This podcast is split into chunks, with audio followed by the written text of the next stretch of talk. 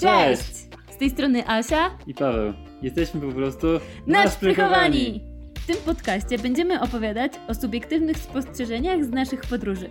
Jak można się domyślić, podróżujemy głównie na rowerach, ale gdy warto je zostawić, nie wahamy się wskoczyć w buty trekkingowe i ruszyć je z pytakiem.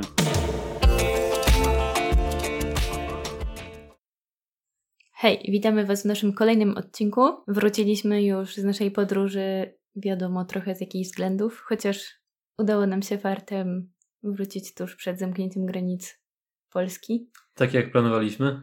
tak, czyli kupiliśmy bilety na 13 marca i właśnie wtedy wróciliśmy. I dzisiaj chcielibyśmy Wam opowiedzieć kilka słów o Kolumbii. Planujemy zrobić około trzech odcinków o samej Kolumbii. Już jest jeden o świętach w Kolumbii, ale możemy powiedzieć znacznie więcej. Dlatego zaczynamy! Kolumbia znajduje się w północnej części Ameryki Południowej. I jest trzy razy większa od Polski. Ale mieszkańców ma tylko nieznacznie więcej, więc można sobie wyobrazić, że nie jest to kraj zbyt gęsto zamieszkały. 50 milionów zamieszkuje Kolumbię i jako jedyny kraj Ameryki Południowej ma dostęp do dwóch zbiorników wodnych wielkich do Morza Karaibskiego dwóch i oceanów, tak. tak. i Oceanu Spokojnego. Atlantyk i spokojny. My głównie poruszaliśmy się jak zwykle po górach, chociaż zjechaliśmy też na chwilę na niziny do w Doliny Andów, no ale głównie trzymaliśmy się jednak pasm górskich. Nie byliśmy na wybrzeżu y, i nie byliśmy w Puszczy Amazońskiej, bo Kolumbia też tam ma swoją część. Tak, duża część Kolumbii to są Andy i to jest o tyle ciekawe, że tak jak w innych krajach y, te góry są jedną częścią, tak y, w Kolumbii zaczynają się rozdzielać na trzy pasma. Na Kordylerię Zachodnią, Środkową i Wschodnią. I pomiędzy nimi są bardzo głębokie doliny, gdzie jest bardzo gorąco. Oj, tak.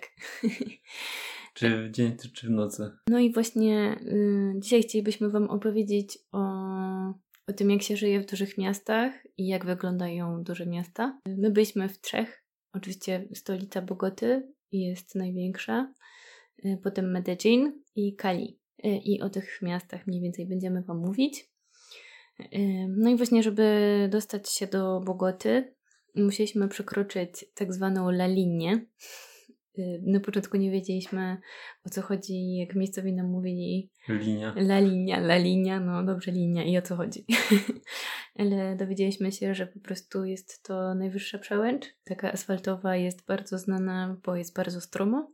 Więc wszyscy się przerażali, jak yy, wiedzieli, że będziemy ją przekraczać na rowerach, bo przejeżdżaliśmy do Bogoty z Doliny Kauki. No i właśnie w tamtych ulicach też jest wulkan bardzo wysoki szczyt Nevado del Tolima, no czyli tam, gdzie jest strefa wiecznego Lodowca. śniegu, lodowca, tak. Niestety nie udało nam się go zobaczyć, bo było wszystko zachmurzone, aczkolwiek tamte okolice bardzo nam się podobały, ale o tym pewnie będziemy opowiadać kiedy indziej. Jechaliśmy do Bogoty, chociaż Bogotę widzieliśmy jako ostatnią z tych trzech wielkich miast, największych miast w Kolumbii, to od niej chcielibyśmy zacząć bo jest to stolica. I to ogromna stolica, bo ma 9 milionów, czyli znaczna większość mieszkańców tego kraju żyje właśnie w tej okolicy. Jak się łatwo można domyślić, w związku z tym, że tak wiele ludzi tam mieszka, miasto często jest opanowane przez ogromne korki. Drugą ciekawostką jest to, że Bogota jest położona na wysokości 2800 metrów nad poziomem morza. I jest to dolina. Tak, więc wyobraźcie sobie, jaki tam może być smog. Także oprócz tego, że są korki, no to jak się jeździ na rowerze, tak jak my jeździliśmy na rowerze po mieście, to naprawdę czuliśmy mm, ten smród nie było to jakoś super przyjemne jeżdżenie w e, godzinach szczytu, ale trafiliśmy też na jeden dzień bez samochodu. wtedy cała droga była dla nas. Oj, to było super. Chociaż no wtedy i tak jeździły, mimo tego, że to był dzień bez samochodu, no to taksówki i autobusy wiadomo jeździły komunikacja miejska i w sumie i tak w niektórych miejscach były korki, więc to było mega ciekawe, że i tak ruch był dość spory jak na taki dzień. I, I tak... tam na co dzień jest ogólnie też y, dużo rowerzystów jest sporo ścieżek rowerowych i jak się na przykład wraca z pracy, to praktycznie jeden pas y, tras jest zajęty przez rowerzystów, można tak powiedzieć. Jest wielki wyścig i jeszcze Tak. oczywiście motory i motorowery do tego się włączają, więc naprawdę trzeba mieć oczy dookoła głowy, bo wiadomo, że Latynosi i Kolumbijczycy się tutaj nie wyróżniają, niezbyt przestrzegają przepisów, więc naprawdę trzeba jeździć ostrożnie. No, aczkolwiek jest motywacja, żeby jechać szybko. Oprócz tego, mm, że Bogota jest położona wysoko, to ciekawym jest to, że w sumie w Bogocie dzień zawsze trwa 12 godzin. Cały rok. Tak. Taka największa różnica tam mm, wynosi pół godziny. I z pół godziny różnicy między najdłuższym dniem a najkrótszym, więc to tyle co nic dla nas. Także cykl dnia jest uporządkowany. Wschód słońca jest około 6, zachód słońca jest około 18. 12-12 godzin, nie? Tak. Dzień noc. Mm, Nie ma, Sprawiedliwie. tak, nie ma tam pór roku, no jest tylko pora deszczowa, ale wtedy i tak też jest y, ciepło. Wegetacja jest przez cały rok, także cały czas y, w mieście jest zielono. Mimo, że jest to wysokość 2800 metrów nad poziomem morza, czyli y, jesteśmy o 300 metrów wyżej niż Rysy. Także zważmy na ten fakt. Może powiemy, jak nam się jeździło rowerem, oprócz tego, że czuliśmy opary. Ścieżki rowerowe nie zawsze są w dobrej kondycji. I tak jak u nas w Warszawie, yy, te nowo powstające ścieżki są już tak na praktycznie gładkie. W sensie, jak się zjeżdża na drogę, to nie ma takich krawężników ani łączeń, tylko na przykład w okolicach Wilanowa to po prostu można jechać ciągiem i nie ma żadnych yy, wypustek, że tak powiem, po drodze. No to tam oczywiście są dziury, No i te najgorsze są twarde krawężniki. Tak, a no już nie wspominając o tym, że ogólnie w Ameryce Południowej są bardzo wysokie krawężniki. Na ścieżkach rowerowych też y, czasem trzeba schodzić z roweru. Ale to dotyczy tych ścieżek rowerowych, które są prowadzone chodnikami, bo też jest dużo ścieżek, które są prowadzone ulicą i one są na bardzo wysokim poziomie zazwyczaj. I tam też tradycja ścieżek rowerowych jest dużo dłuższa niż u nas, bo już pierwsze powstało w roku 74. To u nas chyba jeszcze nikt nie myślał o takich rzeczach nawet. A to ciekawe, że, już wtedy zaczęto je budować, mimo że tamtych czasach rower kosztował tyle co pianino. No tak, co jeszcze może nas spotkać y, w podróży rowerowej? Tam, gdzie nie ma ścieżek, no to niestety trzeba uprawiać slalom y, między samochodami, co dla nas było trochę zaskakujące, że takie większe samochody rury wydechowe mają nie tylko z tyłu, ale na przykład z boku albo umieszczone są na górze. No niestety y, czasem taki czarny dym może nam buchnąć prosto w twarz albo pod nogi i to jest naprawdę bardzo nieprzyjemne. Ale to jest rzadko cienne. Y, Miasto też jest opanowane przez żółte taksówki.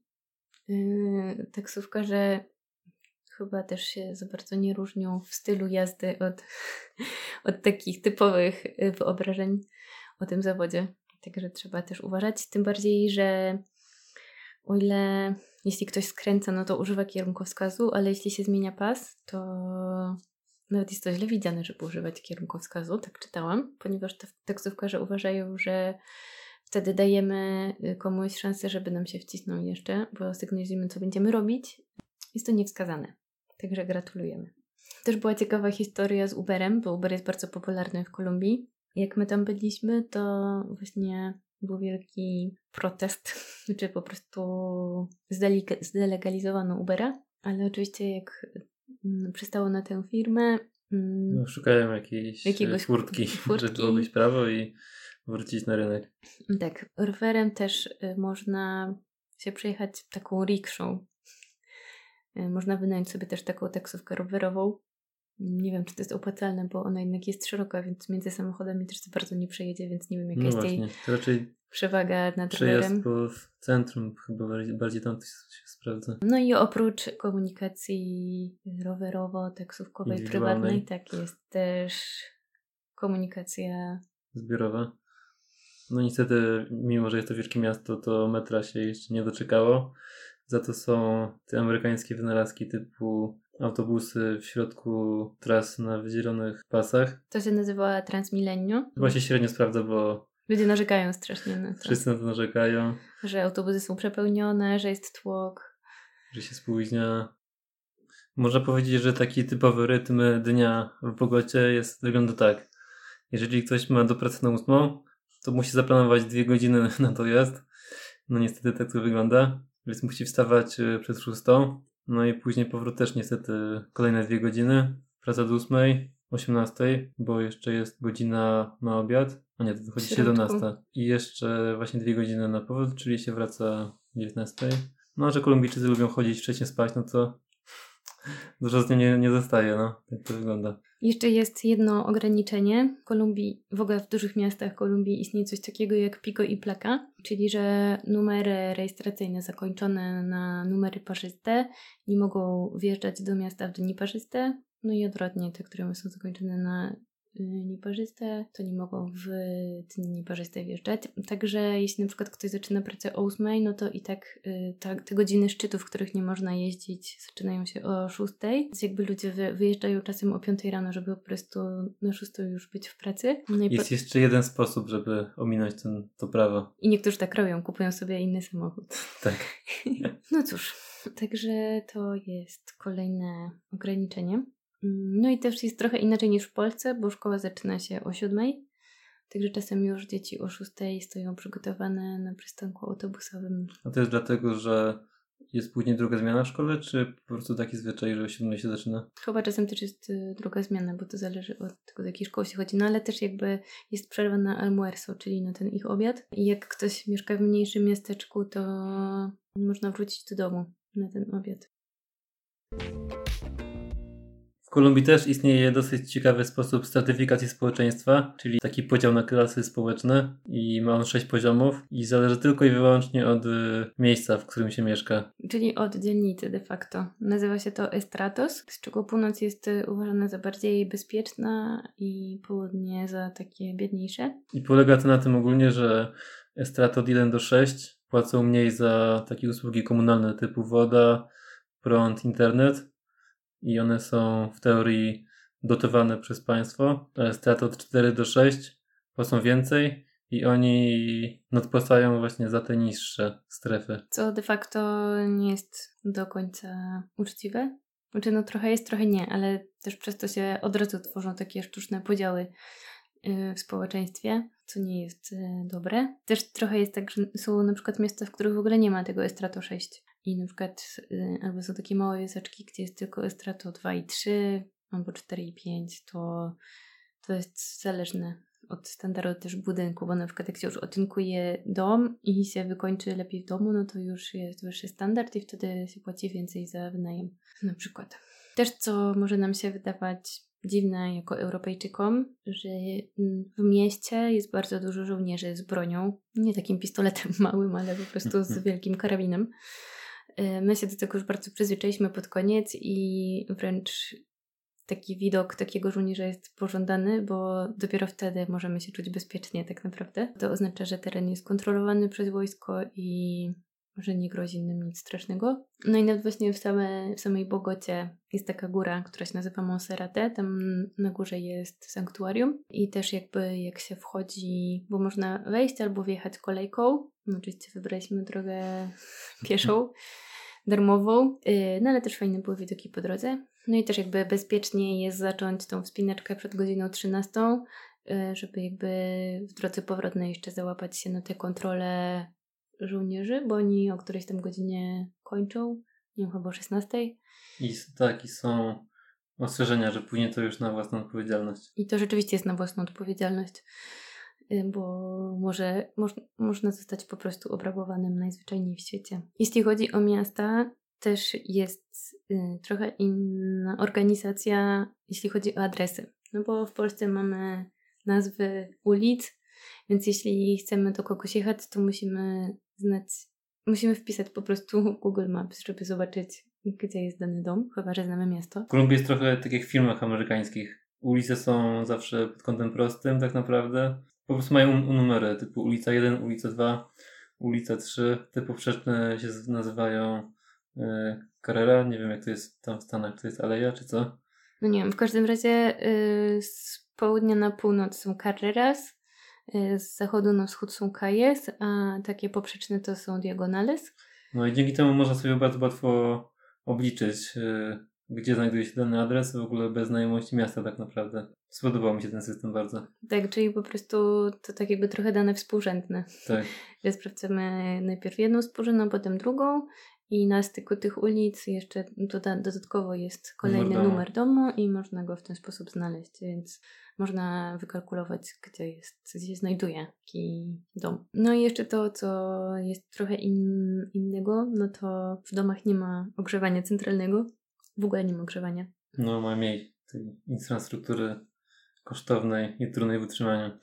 No i też w domach nie ma wieszaków na kurtki czy coś. I też nie ma za bardzo butów się nie zdejmuje, bo też w Kolumbii jest kultura po prostu chodzenia w tych samych butach wszędzie. Po domu czy po dworzu to wszystko jedno. A skoro już jesteśmy w domu, to można jeszcze coś, coś powiedzieć o zwyczajach. I chyba dużą różnicą jest to, że mężczyźni, szczególnie mężczyźni, jakoś nie czują się aż tak przywiązani do swoich partnerek i często mają na przykład dwie albo trzy.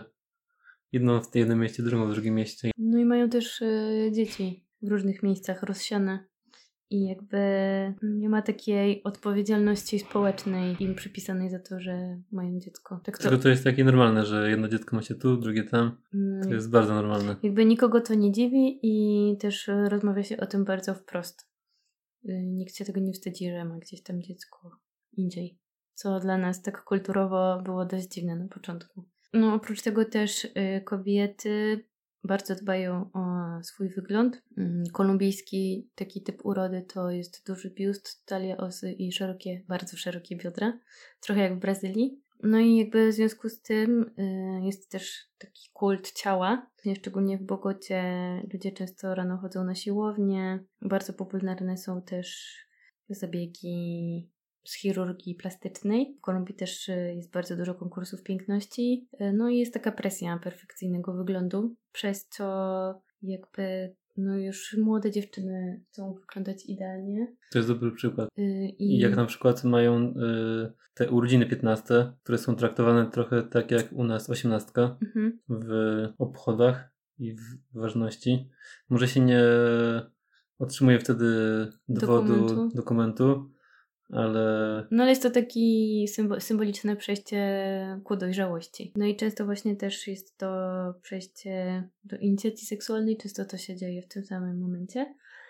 E, No i często takim prezentem na tą kinsenę jest właśnie, są pieniądze na operację plastyczną albo bon na operację.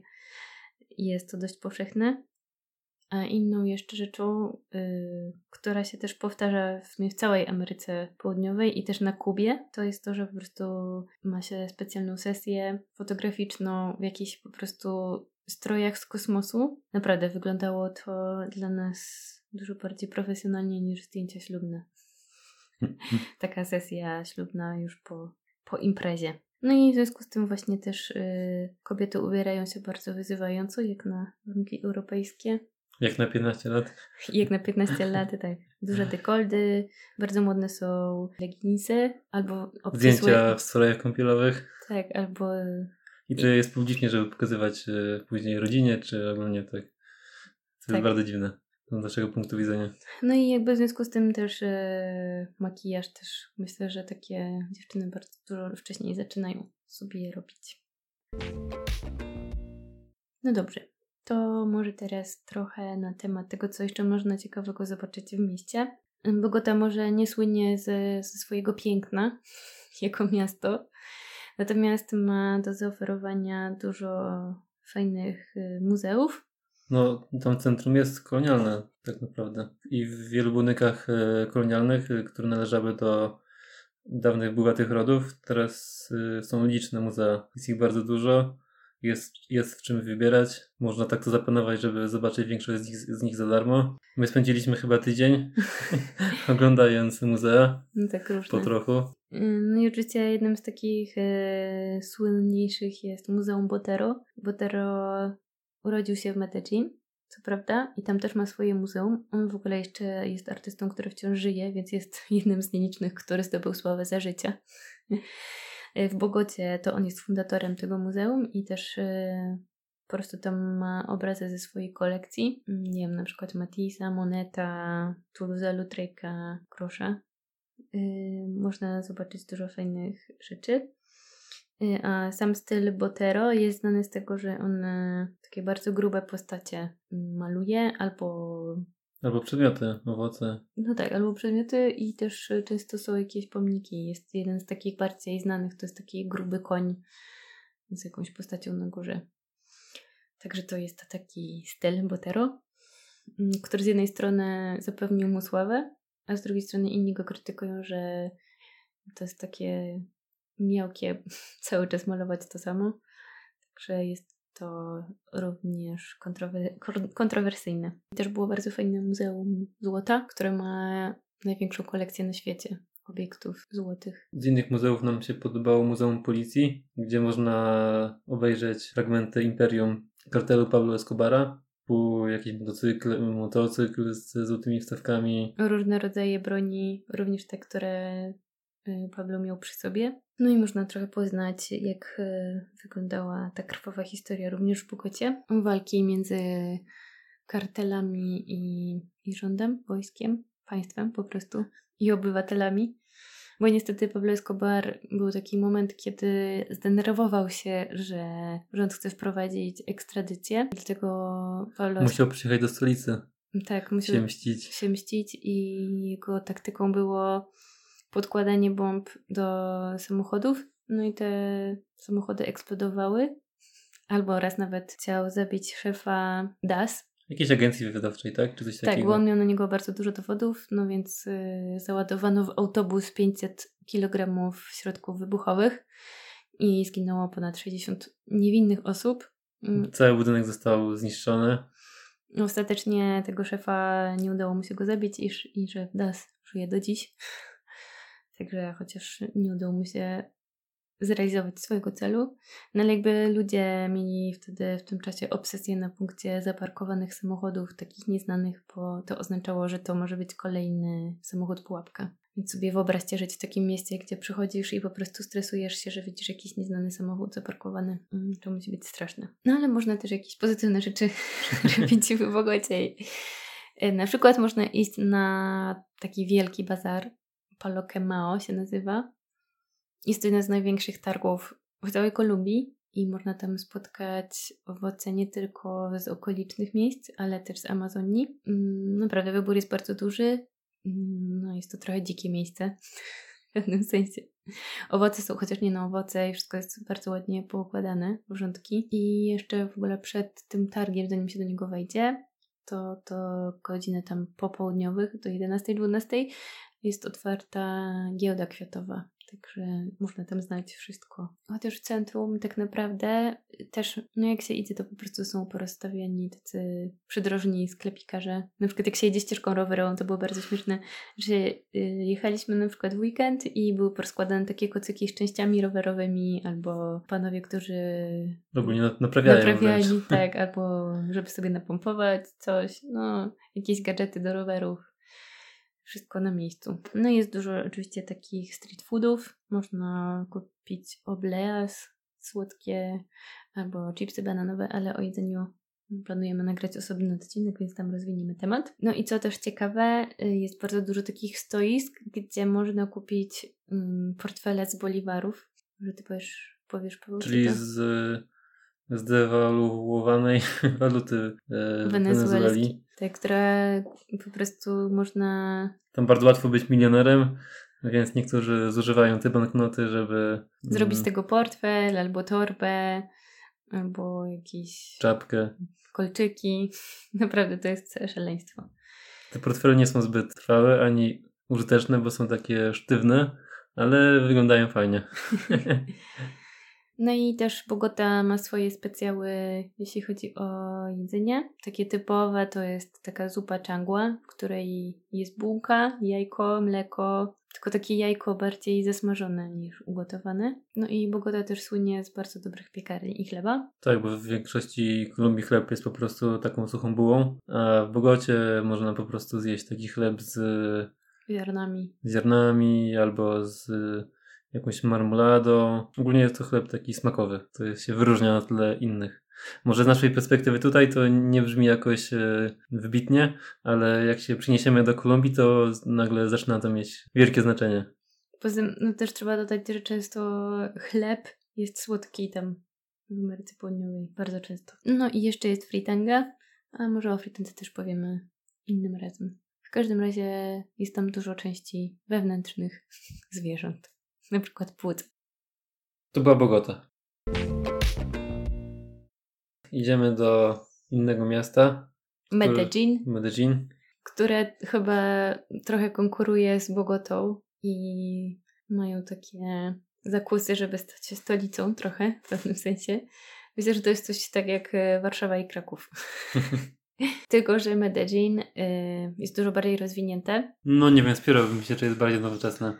Bardziej nowoczesne masz na myśli to, że ma szybką kolej miejską i więcej szklanych wieżowców? Tak, właśnie tak. Ma dużo bardziej nowoczesnych dzielnic, szklanych, szklanych domów i no na przykład te parki, które są nowe biblioteki, które powstały przy każdej linii metra. Znaczy, dodajmy, że oni nazywają to metro, a ani razu ten pociąg nie wjeżdża pod ziemię. Więc to jest takie szemrane metro. No to w Bogocie masz e, te stacje tych wydzielonych autobusów, które też wyglądają dosyć, futurystycznie. No nie wiem, dla mnie najbardziej futurystyczne to, to jest metro kable, który wsiadasz do wagoniku, wagonika i szybujesz sobie nad miastem. Nie no, prawda, tego się nie da zastąpić. No tylko, że właśnie z drugiej strony w Medellin, typowy krajobraz Medellin jest bardzo pomarańczowy, bo jest bardzo dużo budynków nieocynkowanych z takiej pomarańczowej cegły, aczkolwiek y, te nowe osiedla, w którym jest Estrato 6, czyli w którym mieszkają naj, najbogaci, też mm, są, mają taki kolor bardzo pomarańczowo-brązowy, który się wtapia w tło całego miasta, tak naprawdę kolorystycznie. Może musimy zaznaczyć, że Medellin jest jeszcze bardziej otoczone górami niż Bogota. W sensie są dużo bliżej i są chyba wyższe. No, w związku z tym Medellin w samym środku miasta też ma kilka punktów widokowych. Zresztą no, najlepiej to w ogóle wsiąść właśnie w kolejkę linową i, i sobie szybować nad miastem. To jest bardzo fajny sposób. Tym bardziej, że można zrobić to na jednym bilecie. Taki lifehack mamy że można wsiąść i po prostu wysiadać e, na... Nie wychodząc ze strefy. Nie wychodząc ze biletowej. strefy biletowej i można tak naprawdę na jednym bilecie przejechać się i pociągiem, i kolejką, i wszystkim. I jeśli chodzi o mnie, to mnie dużo, dużo, dużo, dużo bardziej urzekł Medellin. A jeszcze chcieliśmy powiedzieć, bo Polacy często słyszymy, że wypowiadają to miasto Medellin. Bo tak się je pisze, po polsku czytając. tak się je pisze, bo jest podwójne L. Natomiast w Kolumbii też każdy trochę inaczej wypowiada nazwę tego miasta, bo niekiedy można usłyszeć Medellin, ale paisanos, czyli ludzie, którzy są mieszkańcami Medellin, Antiochii. Antiochii, czyli regionu, w którym, którego stolicą jest Medellin, powiedzą właśnie Medellin. tak jakby gin wyskakiwał z lampy. No, generalnie w Kolumbii każdy region ma swoją wymowę, swój akcent i paisanos. Paisas. Paisas, bo tak się nazywają ludzie, którzy zamieszkują ten region właśnie tak wypowiadają. A na przykład, bo na, Bogoto, na Bogotańczyków mówi się rolos i oni tego bardzo nie lubią. Jeszcze Medellin jest y, trochę fajniejsze pod tym względem, że jest położone niżej niż Bogota, było tylko na półtora tysiąca metrów nad poziomem morza. Ma mniej mieszkańców. No, w związku z tym, że jest niżej, jest tam cieplej. Dużo cieplej. Szczególnie w nocy. tak. Też ma bardzo dużo parków. No i w związku z tym, że Medellin było w latach 90. chyba jeszcze uważanym za najbardziej niebezpieczne miasto w ogóle na całym świecie. Przed właśnie wojny karteli narkotykowych, ponieważ było to miasto Pablo Escobara. W związku z tym było tam bardzo niebezpiecznie. No i późniejsi alkalde, czyli tacy burmistrzowie miasta, yy, starali się odmienić wizerunek tego miasta. I na przykład właśnie poprzez budowę metra yy, i budowę nowych bibliotek, na przykład, które są bardzo nowoczesne. W ogóle w każdej bibliotece jest Wi-Fi. Tak samo w mieście jest bardzo dużo parków, gdzie można sobie pospacerować i naprawdę jest bardzo dużo hotspotów w mieście. Bogota przegrywa moim zdaniem też tutaj. Jeszcze trzeba nadmienić, że metro w Medellin jest traktowane bardzo wyjątkowo, bo jako, że mieszkańcy są bardzo dumni z tego, że mają taką szybką kolej bardzo o nią dbają, w sensie nie śmiecą, nie niszczą. Jeżeli są jakieś rozruby, rozruby to metro nigdy nie jest niszczone, zagrożone. Tak samo, no też e, jest, coś... jest tam ochrona i też są ograniczenia typu nie wolno tam jedzenia spożywać na stacjach. No i Oni to, to nazywają kul kultura metra. A, jest coś takiego, tak. I na przykład są filmiki instruktażowe, jak należy się zachować na ruchomych schodach, gdzie trzeba stanąć i tak naprawdę no, w Ameryce Południowej, w Chile, w Santiago de Chile jest metro. W Argentynie chyba nie ma. Nie pamiętam. Buenos Aires. Generalnie Ameryka Południowa jest dość uboga w, w wynalazki tego typu. I komunikacja miejska jest, wygląda trochę inaczej niż w Europie. Paisas, czyli mieszkańcy Antiochii są też znani z tego, że wydają się tacy bardzo opiekuńczy. Na przykład jak jeździliśmy tymi kolejkami, to wiele z nas się pytano, czy Wam się to podoba? Co myślicie o Antiochii? Jak jest inaczej? Gdzie, jak, się, jak się czuliśmy w innych miejscach Kolumbii? Ktoś nam wytłumaczył, że to wynika z tego, że oni się czują gorsi od przyjezdnych, starają się jakoś to nadrobić, nie wiem jak to pisać. Jakby bardzo im zależy na tym, żeby dobrze wypaść, dlatego bardzo dbają o, o turystów i są bardzo gościnni. Jest też taka opinia w ogóle w całej Kolumbii, że jak się jedzie do Medellin, to każdy się pyta, czy się nie zgubiłeś, czy ci trzeba w czymś pomóc i mówi się, że ludzie są dużo milsi w Medellin. Aha, no i na przykład w Medellin wystarczy gdzieś tam odejść od głównych ulic i po prostu są bardzo strome uliczki. Im dalej się oddalamy od rzeki, tym wyżej się znajdujemy, więc tak to wygląda. I jeszcze odnośnie mieszkańców, to zauważyliśmy, że ale to chyba ogólnie jest w Kolumbii, że wszyscy noszą dżinsy. Oj tak. Nawet kobiety. I bardzo charakterystycznym widokiem jest telefon gdzieś tam wystający ze spodni. W połowie niemal. Albo, no tak, w sensie, że zapasek go chowają, a często jeszcze dziewczyny mają takie kuse bluzeczki, że brzuch im wystaje, więc to jest takie charakterystyczne. Też nam się rzuciło w oczy, że w Medellin wszyscy mają za duże czapki z daszkiem. Taka moda. Jest też... Słońce pali, trzeba twarz ochronić. Jest jeszcze taka ciekawa dzielnica w Medellin, e, Morawia się nazywa, która została wybudowana na śmieciach. To jest taka ciekawostka. Aha, to co też nas bardzo zdziwiło, to trafiliśmy też do takiej dzielnicy, gdzie były same domy pogrzebowe i dookoła były same luksusowe budynki i te domy pogrzebowe czasem wyglądały jak jakiś salon samochodowy, bo te samochody za szybą były i błyszczały na biało albo na czarno. Tak, tak i tam jakieś Mercedesy były, gdzie Mercedesów prawie w ogóle nie ma w Kolumbii. No, inny świat też. W ogóle też to, co jest charakterystyczne dla układu miast, to jakby przypuśćmy, jeśli chcesz iść do sklepu rowerowego, no to w Warszawie są one porozrzucane tak naprawdę po całym mieście, w różnych dzielnicach.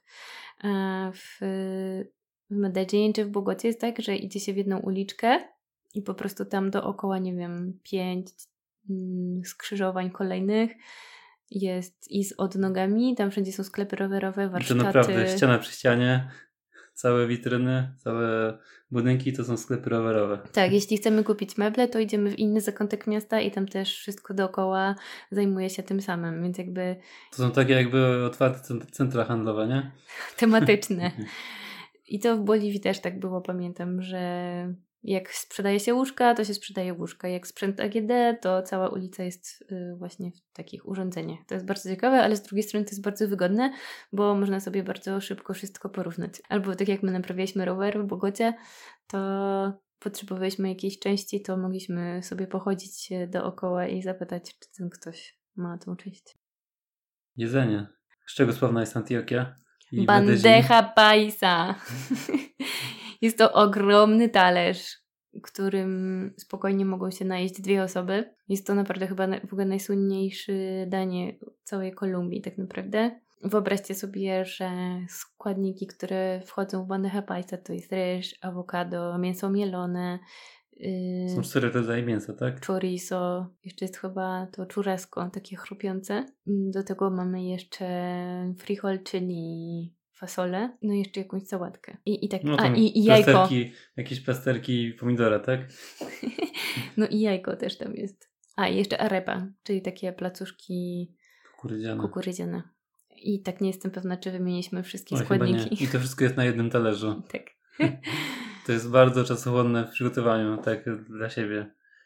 Ale jakby mówi się, że ludzie, którzy pracowali jako rolnicy, no to właśnie wychodzili, jedząc, wychodzili do pracy, zjedli taki posiłek i mieli z głowy na cały dzień. My byliśmy też w Medellin podczas świąt Bożego Narodzenia i chyba lepiej trafić nie mogliśmy, bo Medellin y, słynie z tego, że jest tam, są tam najpiękniejsze iluminacje świąteczne. Mm, I faktycznie po prostu to jest jeden wielki biznes. Jest jeden park, w którym no, po prostu jest wielki staw, a na tym stawie są podświetlane konstrukcje takich łodzi, jakieś ogromne kaczki. Y, całe, w całym parku jest dużo takich konstrukcji, jakieś domki. Y, no, po prostu tego nie da się opisać. Jest to jedno wielkie szaleństwo i na przykład o określonych godzinach w ogóle włączana jest muzyka Czasem to jest takie techno nawet. I cały park y, świeci w rytmy muzyki, więc się wygaszają te światełka. No to jest po prostu szaleństwo, szaleństwo. I tam tłumy przychodzą oglądać tak, że jest zupełnie zmieniona, zmieniona organizacja ruchu w tym parku i że jest tylko w jedną stronę można iść, no trzeba nad tym tłumem jakoś zarządzić. Aha, no i to co też y, jest dziwne dla nas, że często centrum miasta y, jest najniebezpieczniejszą dzielnicą, niebezpieczną dzielnicą często. I zarówno w Medellin, jak i w Bogocie czy w Kali po prostu lepiej po zmroku się tam nie zapuszczać. Jest tam bardzo dużo bezdomnych, yy, częste kradzieże i naprawdę jak się tylko przekroczy ten próg, to od razu wiadomo, że da się to wyczuć, że jest taka dziwna atmosfera. Najbardziej to chyba jest widoczne w dniach wolnych od pracy, kiedy nie ma tam mieszkańców ani tych, co pracują, tylko zostają tak naprawdę w głównych mierze bezdomni. Ech Niestety. No i jakby mówiąc o Medellin, nie możemy też nie wspomnieć o sławnej Komuna Trese, jakby, czyli Komuna 13 po polsku. Bo Komuna Trese to kiedyś było takie miejsce, gdzie ludzie żyli w skrajnej biedocie, w domach z cegły i tak naprawdę nic więcej tam nie było. I ci ludzie byli w stanie podjąć się każdej pracy, żeby tylko zdobyć jakieś środki do życia. A że akurat się trafiło okres prosperity narkobaronów, to było dużo pracy dla tych ludzi. I tak samo pieniądze, jakie można było zarobić na narki biznesie były ogromne, więc e, ludzie chętnie się za to brali. Mimo, że ryzyko pracy takiej też było duże. Ryzyko było duże, tak. Ale jeszcze trzeba zwrócić uwagę na położenie tej komuny Tresen, bo ona była bardzo blisko takiej drogi wylotowej z Medellin, więc to było idealne miejsce właśnie na przerzut tych narkotyków, dlatego akurat w tym miejscu było to popularne. No i to wszystko się zakończyło w 2002 roku pracę Orion, gdzie była inwazja wojskowa i było bardzo wiele ofiar, ale z drugiej strony no chyba ten problem y, przemytu został zażegnany. No i teraz... Y, no nie do końca został zażegnany, Paweł. Problem jest taki, że ten przemysł narkotykowy, biznes narkotykowy po prostu jest obecny i ciągle jakieś gangi gdzieś tam są. Teraz e, te gangi się przeniosły do dzielnicy Bezio, czyli to jest i nie jest część Medellin, można powiedzieć, bo to jest... No, część metropolii. Tak, ale tam pół miliona ludzi mieszka. No, nawet więcej. No jest już jakby no, 10 kilometrów od centrum mniej więcej. No i jakby jak my tam byliśmy w 2000, na przełomie 2019 i 2020 roku, to jakby kilka miesięcy wcześniej, zanim tam dotarliśmy, to właśnie codziennie tam umierało kilka osób właśnie z powodów bijatek gangowych. Bijatek, no strzelanin. No jakby mówi się właśnie, że ta dzielnica Bezio jest niebezpieczna, no ale to też zależy, zależy który, która, która dzielnica tego Bezio. No bo właśnie ludzie się tam wybijają nawzajem, mają jakieś swoje porachunki gangsterskie, więc jakby no nigdy nie można powiedzieć moim zdaniem, że gdzieś jest bezpiecznie. Tak samo ta komuna Trese, ona została bardzo przekształcona. Y, no i właśnie też powstały takie różne projekty, mm, żeby uświadomić ludziom albo żeby przyciągnąć jakoś ludzi, y, żeby pokazać, że to już jest bezpieczne miejsce. Na przykład jedną z takich inicjatyw było malowanie murali. Teraz w ogóle można iść na taki spacer graffiti, y, w którym osoba, która tam mieszka w tej komunie Trese, oprowadza nas i tłumaczy symbole na tych muralach. No też na przykład pojawił się taki problem, że płacono ludziom za wykonywanie tych graffiti, no ale przez to na przykład dzieciaki wolały zarobić niż iść do szkoły, więc jakby też ostatecznie z tego zrezygnowano albo tam przestano zatrudniać e, młodych ludzi przy tym. Też jest tak, że tak naprawdę chyba jest tylko jeden dom, który można tam wynająć jako Airbnb, bo po prostu tam ta społeczność nie chce wpuszczać obcych ludzi na tamten teren, tylko wtedy, kiedy jakby jest powiedzmy ten czas zwiedzania w ciągu dnia. Zostały zorganizowane też różne inicjatywy społeczne, na przykład festiwal poezji, zaczęto budować e, biblioteki i infrastrukturę. Na przykład bardzo znane z infrastruktury są ruchome schody. No oczywiście ta dzielnica jest na wzgórzach. wzgórzach i schody elektryczne bardzo ułatwiły poruszanie się. No później jakby też y, teraz nad tą dzielnicą jest metro Kable, czyli kolejka linowa. No i metro jest trochę Więc inaczej. jakby jest inaczej, ale te schody to była taka, taki symbol tego, że chcemy pomagać ludziom stamtąd, żeby ułatwić im życie, dojazd i tak dalej. I oczywiście chcielibyśmy jeszcze opowiedzieć o ścieżkach rowerowych Medellin, które są wyjątkowe z wielu względów. Jest część takiej infrastruktury, która jest super przygotowana i bardzo fajnie się jeździ, naprawdę. No ale na przykład centrum mm, na przykład jest warsztat motocykl, motocyklowy, Raczej ulica warsztatów ulica motocyklowych. warsztat, tak jak mówiliśmy. Więc na przykład y, ktoś y, nagle zmienia koło na środku ścieżki rowerowej, albo ludzie idą tamtędy po prostu bez żenady. Albo na przykład jest postawiony tuż przy ścieżce rowerowej jakiś fast food, nie wiem, można kupić hamburgery, frytki albo owoce. W sensie, że wyjście z wózka jest właśnie na ścieżkę rowerową i to na ścieżce rowerowej się czeka, aż yy, się przygotuje. Tak, to przygotuje.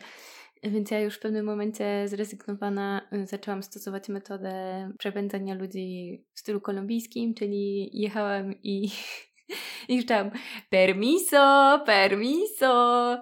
I nam tłumaczą, że to jest ścieżka rowerowa i w pewnym momencie jakiś sprzedawca krzyknął esso. to jest takie właśnie typowe esso. Więc jakby stosując y, zasadę kolumbijską udało mi się, udało nam się przejechać w miarę bezkolizyjnie. Ale to, co nas najbardziej zaskoczyło na ścieżce rowerej, to trampolina. Mm, Po prostu ktoś przed domem sobie postawił trampolinę, oczywiście na ścieżce rowerowej. A druga rzecz to w okresie Bożego Narodzenia, bo wtedy właśnie byliśmy, robi się szopki e, przed domem, no wszędzie. To jest bardzo popularne. No i ktoś sobie postawił taką skrzynkę wielką po prostu. No zbudował taki, tak jak są ołtarze na Boże Ciało w Polsce, tak tam była postawiona taka szopka wielka na ścieżce rowerowej. Także gratulujemy. No i zostało nam miasto Cali, trzecie w kolejności co do wielkości w Kolumbii. I tak mi większe niż Warszawa, bo ma ponad 2 miliony mieszkańców. Y, i jest trochę mniejsze niż Medellin, ale jest dużo bardziej zaniedbane, mniej zorganizowane, komunikacja też jest gorsza. Ogólnie wszystko jest gorsze.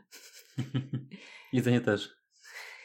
No nie no, tam był różne Buñuelos akurat w tamtych okolicach. No i niestety, yy, gdy byliśmy w Cali, spotkał nas mm, narodowy protest, pierwszy od kilkudziesięciu lat w Kolumbii i było tak zwane toque de queda, czyli musieliśmy siedzieć w domu cały dzień, bo po prostu no i tak było niebezpiecznie. No i była godzina policyjna przede wszystkim. A to wprowadzono w nocy po całym proteście. Bo sam protest tak naprawdę był dość pokojowy, jak się okazało. I wszystko się działo w centrach wielkich miast głównie. No ale niestety... Ale przyszli ci niedobrzy i wykorzystali to, że jest ogólna rozruba, więc wykorzystali ten czas, żeby Robować. coś na swoją korzyść ludzi. wziąć i po prostu robowali sklepy. No i tak się zaczęło. No i oczywiście wybijano szyby i ogólnie czasem ludzie byli unieruchomieni w jakimś tam budynku Więc zamknięto całe miasto na, na całą noc. noc. No i następnego dnia też e, było trochę niebezpiecznie wychodzić. No ogólnie też taka była trochę dziwna sytuacja, bo my akurat byliśmy mm, w prywatnym mieszkaniu u, u Couchsurfera. No i jakby na Facebooku, na wszystkich mediach społecznościowych było strasznie dużo takich e, wiadomości i filmików właśnie co się dzieje na mieście. Ludzie z balkonów nagrywali jak jakieś są właśnie kradzieże i ludzie tam biegają. Bandy przebiegają, tak. Tak. Mm, A potem następnego dnia się okazało, że dużo, duża część z tego to były jakieś fake newsy, ale do końca tak naprawdę teraz nie wiadomo, czy to były fake newsy, czy nie. że jakby to państwo chciało nastraszyć y, mieszkańców, więc nie wiadomo dokładnie, co jest prawdą, a co nie do, do dzisiaj. No, aczkolwiek faktycznie, jak my tam siedzieliśmy w tym mieszkaniu, to wydawało nam się, że słyszeliśmy jakieś strzały, ale nie jesteśmy pewni, czy to na pewno było to. to... Na pewno były protesty garnkowe. Tak, w sensie, że ludzie, tak, ludzie walili garnkami To jest ciekawa łyżką. fo- forma protestu. Niezbyt przyjemna niestety dla sąsiadów. No i oczywiście w Kali też są dzielnice biedy. Mm, Też jest taka, taka góra, która się nazywa Cerro Tres Cruces, czyli Góra Trzech Krzyży. No i stamtąd jest super widok na całe miasto. Tak samo jak tą górę widać z całego miasta. Tak, no i właśnie też y, w niedzielę o 12 w południe stwierdziliśmy, o jest ładna pogoda, ładna widoczność, to sobie pójdziemy. No i zaczęliśmy się tam trochę wspinać, już byliśmy dość blisko i jacyś miejscowi nas zapytali, hej, gdzie idziecie? No i powiedzieliśmy, że tam idziemy. Oni tak e, trochę się skwasili na tą wiadomość i powiedzieli nam, że lepiej teraz nie iść. Jutro przyjdźcie rano. No i się zaczęliśmy pytać dlaczego, bo w ogóle też trochę deszcz zaczął padać. No i oni powiedzieli, że po prostu możemy zostać obrawowani, czyli tak naprawdę trochę podobnie jak na Monserrate w Bogocie. No i tam też jest tak, że naprawdę od rana jest to niemal klub sportowy, bo ludzie chodzą w sportowych ubraniach na górę i naprawdę jest bardzo duży ruch. I tam na górze ludzie ćwiczą. Jest taka mini siłownia, tak. są soczki, owoce do kupienia. No ale właśnie też y, jest to pilnowane wejście przez wojsko. No i trzeba po prostu słuchać miejscowych. Jeśli mówią, że gdzieś y, nie można iść, to znaczy, że nie można iść. Więc się zawróciliśmy i faktycznie następnego dnia poszliśmy i było bardzo spokojnie. Z policją, czy tam wojskiem. Tak. Jeszcze chcieliśmy dodać, że w Kali mieliśmy kontakt z Franciszkanami. Ogólnie podczas naszej wyprawy spotkaliśmy wielu misjonarzy. Akurat tam y, nie było Polaków w Kali, no ale mieliśmy kontakt. I bardzo nam się spodobała ich pomoc, ich działanie w, w Kali. Taki mają projekt. Tak, powiedzmy. projekt, y, no też trochę tam nadzorowany przez y, burmistrza, przez miasto. Y, no ale to jest niesamowite, bo Kali no, dookoła ma dużo slumsów i takich biednych dzielnic i tak naprawdę, żeby tam, no nie można tam wjechać tak normalnie, tak, ludzie, którzy tam nie mieszkają, bo jest to bardzo niebezpieczne. I problem jest taki, że no tam jest dużo patologii, w związku z tym ludzie starsi yy, nie za bardzo są doopiekowani. To dzieło jest ogromne, bo powstało ponad 400 stołówek y, dla ludzi właśnie starszych, dla takich no, emerytów powiedzmy, albo ludzi chorych, trochę niepełnosprawnych też czasem. I tych stołówek właśnie jest ponad 400. W każda stołówka ma mniej więcej 20-30 osób. I nie tylko jest tak, że oni przychodzą i dostają jedzenie, ale mają zajęcia. Mają też y, taką fizjoterapię, mają ćwiczenia fizyczne, jakieś tam zajęcia manualne, więc tak naprawdę przychodzą trochę tak jakby do szkoły. Zaczynają chyba, nie wiem, o ósmej, tak? Z rana, tak. I mają śniadanie, potem właśnie mają zajęcia, mają też jakiś podwieczorek, yy, mają obiad i jeszcze mają zawsze jakiś owoc po tym obiedzie. No i często jest tak właśnie też, że ludzie sobie zostawiają część tego swojego posiłku, żeby mieć jeszcze co zjeść na kolację. Więc naprawdę są to biedni ludzie. Mm, no i często jest tak, że na przykład oni mieszkają z jakimiś swoimi y, synami czy córkami, ale no, oni jeszcze ich wykorzystują i zabierają im pieniądze na przykład często. Mm, także no, to są ludzie w bardzo trudnej sytuacji. I mieliśmy okazję zobaczyć, jak to funkcjonuje, bo zarówno byliśmy w takiej centrali kuchni, gdzie przygotowuje się te posiłki, i kilka razy pojechaliśmy, chyba w, dwa, w dwóch miejscach byliśmy, prawda? A, w trzech byliśmy, tak. No i to wygląda w ten sposób, że jest centrala, gdzie przygotowuje się te posiłki i są samochody, które rozwożą te posiłki i są też zorganizowane osoby, które rozdają te posiłki na miejscu, czyli po prostu jedzie wielki gar zupy albo kawałki mięsa, to wszystko jest odpowiednio przygotowane, no i my tam pomagaliśmy rozdawać te posiłki i no to było cenne doświadczenie, takie zupełnie inne Trzeba zaznaczyć, że te osoby raczej przychodzą nam z powodu jedzenia niż e, z powodu zajęć całodniowych. Ale no przynajmniej zawsze jest to jakaś motywacja dla nich, żeby przyjść, bo tam mają kontakt i z innymi ludźmi, z emerytami innymi. Nie mm. czują się samotni dzięki temu. Tak. Jest to widać. Mają jakieś zajęcia, więc mogą się czegoś nauczyć nowego, dzięki temu no, mogą być sprawniejsi, nie, nie, nie, nie tylko siedzą w domu, ale właśnie mają możliwość gdzieś wyjść i spróbować czegoś innego. Na pewno też to jest y, dużo łatwiejsze dla ich psychiki, żeby przetrwać jakoś każdy dzień. No jest to jednak bycie wśród innych ludzi, więc widać, że.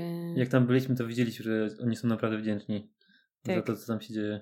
No i tak naprawdę też trzeba dużo logistyki, żeby to wszystko działało, no bo jednak naprawdę to jest bardzo dużo. Tysiące osób jest to zaangażowanych. Tak, tysiące osób jest to zaangażowanych i naprawdę fajnie to działa. I też y, dziewczyna, z którą jechaliśmy samochodem, żeby właśnie zawieźć ten posiłek, to w ogóle ona powiedziała, że pierwszy raz jak jechała tym samochodem, to w ogóle się bała, bo to jest tak, że jak ktoś widzi obcy samochód i obce osoby, y, to no po prostu może się to źle skończyć y, dla takiej osoby, no ale jakby właśnie dlatego tylko jeden samochód tam jedzie i ludzie, mieszkańcy tej dzielnicy wiedzą, że to jest ten samochód, który pomaga tym ludziom, więc jakby można się czuć bezpiecznym, ale tak powiedzieli nam, że normalnie nie moglibyśmy tam w ogóle przekroczyć granicy tej dzielnicy, bo po prostu by nas obrabowali od razu albo nie wiadomo co.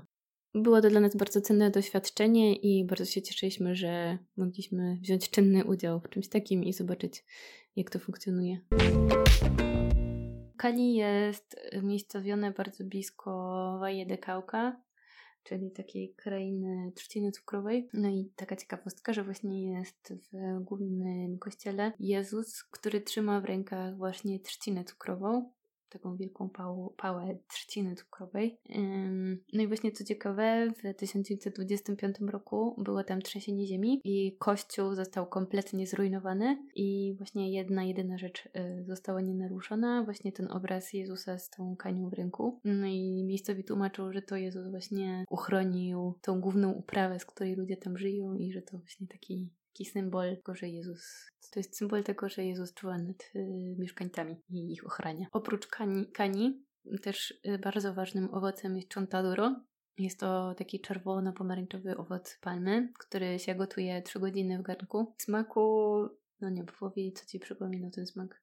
No i dla mnie to był taki trochę ziemniak. W połączeniu z czymś jeszcze, nie wiem czym. Mi to bardziej yy, smakowało jak algi. No i na ulicy się to podaje z miodem i z solą. Ludzie, mieszkańcy miasta uwielbiają to, chociaż dla nas to nie był jakiś super przysmak. No ale na pewno warto spróbować. No tak, no i ogólnie też y, robi się z tego sok i na, naprawdę ludzie na mieście bardzo dużo tego kupują, to widać. Co ciekawe, bo też tam byliśmy na jakimś free walking tourze i właśnie przewodnik nam powiedział, że mieszkańcy Wojede Krauka będą nas pytać o trzy rzeczy. Czy tańczyliśmy salsę, czy próbowaliśmy Chontaduro i co jeszcze? Nie pamiętamy Też tego nie trzeciego. Pewnie czy się było na Chrystusie. A, możliwe. W sensie na górze z Chrystusem. No i faktycznie po prostu wszyscy nas pytali, czy jedliśmy Chontaduro, jak gdzieś tam przejeżdżaliśmy, albo jacyś miejscowi nas zaczepiali. Faktycznie pierwsze, jedno z pierwszych pytań było, czy próbowaliście Chontaduro? No jak mówiliśmy, że tak, to było taki oddech ulgi. jest jeszcze inna ciekawostka sakralna i też jest związana z tym owocem Chontaduro. Jest taki kościół, który jest w ogóle cały biały, nazywa się La Merced i ten kościół jest podzielony na dwie części. Jedna jest taka bardzo bogata, y, zdobienia, taka typowo hiszpańska część właśnie dla Hiszpanów, a druga część kościoła, trochę mniejsza, bardziej skromna, była przeznaczona dla Indian, którzy tam właśnie schodzili się z okolicznych wiosek. Bo trzeba nadmienić, że to kościół w czasów kolonialnych, stąd ten podział się jeszcze zachował. No właśnie, więc można też sobie wyobrazić, jak też było podzielone społeczeństwo od zawsze. No i co ciekawe, właśnie w tym głównym ołtarzu dla Indian jest figurka Matki Boskiej i Jezusa i to dzieciątko Jezus właśnie trzyma w ręku ten owoc Chantaduro. Także nie to, że jakaś owieczka, czy berło, czy coś, tylko Chantaduro. I jeszcze mamy dla Was jedną ciekawostkę z Kali. Poszliśmy tam do fryzjera, bo Paweł wyczaił na aplikacji iOverland, że jest tam taka szkoła Salon de Belleza, czyli szkoła piękna. No to chyba bardziej chodzi o fryzjerów. Nie, no bo tam też można było paznokcie sobie A, zrobić i tak dalej, inne usługi też były. No ale właśnie się przychodzi i płaci się złotówkę albo dwa złote za szampon i odżywkę do włosów. Dostaje się przydział do uczącej się osoby. Tak, i jest się na łasce jakiegoś studenta z nożyczkami.